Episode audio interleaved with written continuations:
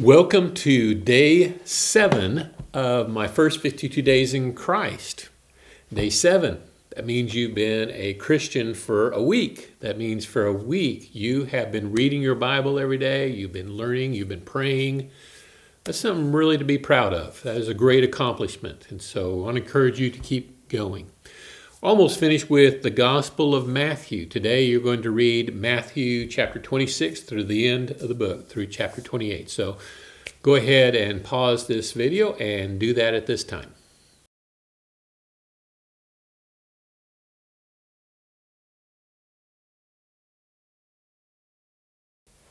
The night that Jesus was betrayed by Judas Iscariot, he took unleavened bread, and he passed that around to the disciples, and he told them to take a piece of that. He said, "This is my body that is broken for you."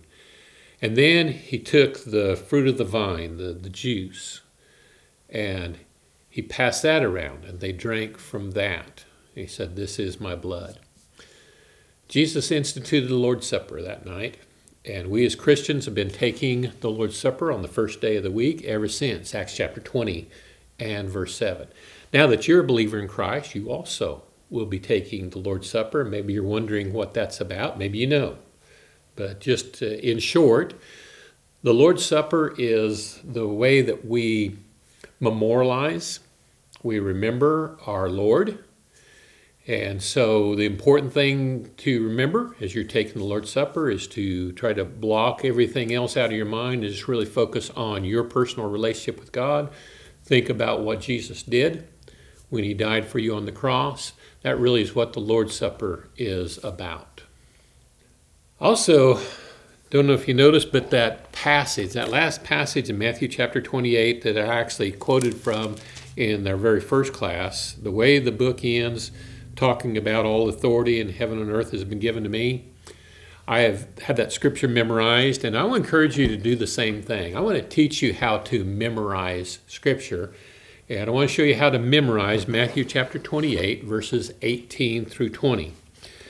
Get yourself a pocket-sized card like this one, and take that card and write it out, write out the scripture word for word. Make sure you have everything spelled right, make sure the punctuation is right, and just write it out word for word.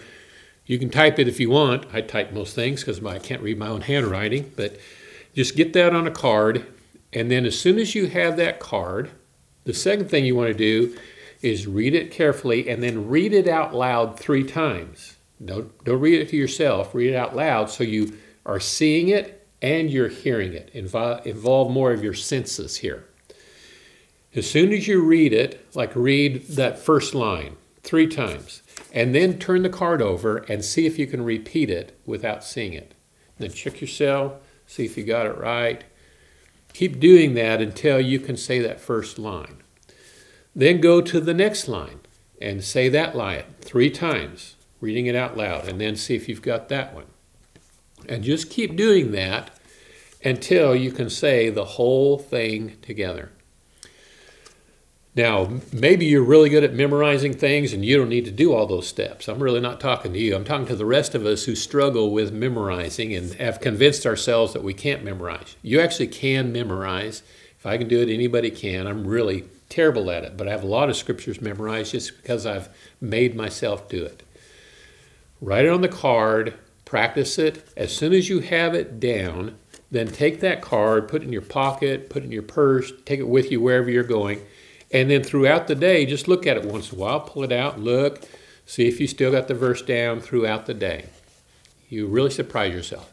If you really believe that Matthew twenty-eight, eighteen through twenty is too much, just memorize verse nineteen. Just get that one. But take a little time to learn how to memorize scripture. You'll really be glad that you did. We'll see you tomorrow.